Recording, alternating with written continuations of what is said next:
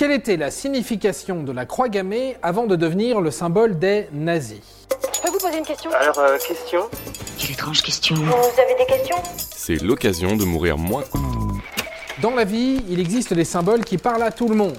Une barre horizontale blanche au milieu d'un rang rouge, par exemple, signifiera toujours sens interdit, peu importe où vous voyagez. Le sens reste le même. Plus récemment, le logo Wi-Fi, saint graal du touriste en manque de connexion, est rentré lui aussi dans le langage universel des signes et des symboles. Puis, puis il y a la croix gammée. Bon, je m'en doute, la transition est un peu violente, mais laissez-moi vous expliquer, c'est assez intéressant. Aujourd'hui, en Occident, arborer ou dessiner une croix gammée est très mal vu, voire tout simplement interdit. C'est l'article 86A du Code pénal allemand, par exemple, qui dit que l'utilisation du symbole autrement qu'à des fins historiques est passible de prison. En France, la loi est plus nuancée. Son utilisation à des fins artistiques ou historiques est autorisée, bien qu'elle soit définie dans la jurisprudence comme le symbole d'une idéologie dangereuse. Je vous dirai rien, malheur. Le Troisième Reich et l'idéologie nazie m'ont toujours rendu dubitatif. Et c'est bien ça le problème.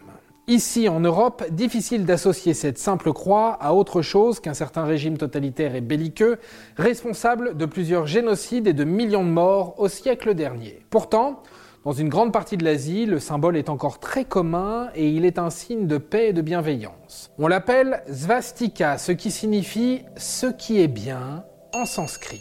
Les premières représentations de svastika apparaissent environ 10 000 ans avant notre ère, en Ukraine.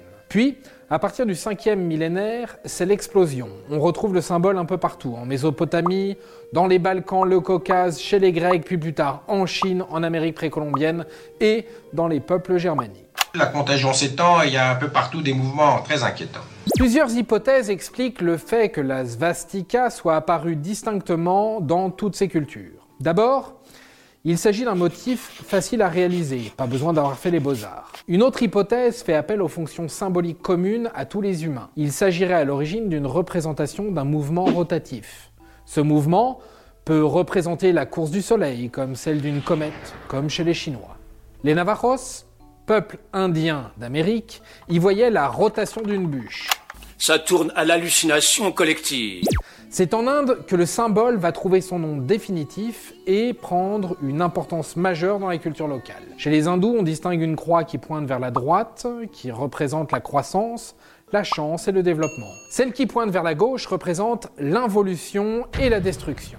Elle est aussi un symbole majeur du jaïnisme, religion locale proche de l'hindouisme, qui la porte sur son drapeau. Enfin, chez les bouddhistes, il s'agit du sceau de l'esprit de Bouddha.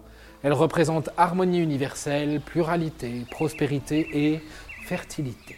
La terre entière en parfaite harmonie vit un moment royal. Bon, ça fait quand même beaucoup de belles choses. Du coup, comment est-ce qu'on est passé de la prospérité éternelle de Bouddha à la conquête de la Pologne? À partir du 19e siècle en Europe, on découvre les liens qui nous unissent avec l'Orient. Nous sommes des Indo-Européens. La croix fait alors office de porte-bonheur, chez les Britanniques surtout. Mais en Allemagne, ça sent un peu plus mauvais. La svastika devient progressivement l'emblème d'une nouvelle fierté arienne, ce peuple maître venu d'Inde conquérir l'Europe, ancêtre des Germains. En 1919, à Munich, la société Thulé œuvre pour le pan-germanisme et l'éveil culturel allemand. Elle est très proche du DAP, le Parti ouvrier allemand. Lors d'une réunion, Friedrich Krohn propose d'employer la svastika tournée vers la gauche comme symbole du parti. Finalement, un petit monsieur un peu nerveux avec une moustache décide d'en changer le sens et adopte définitivement la croix gammée pour ce qui deviendra le parti nazi quelques années plus tard.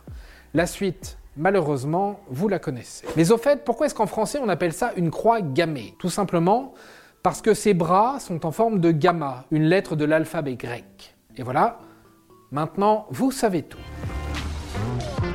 Au revoir, messieurs, dames. C'est ça la puissance intellectuelle.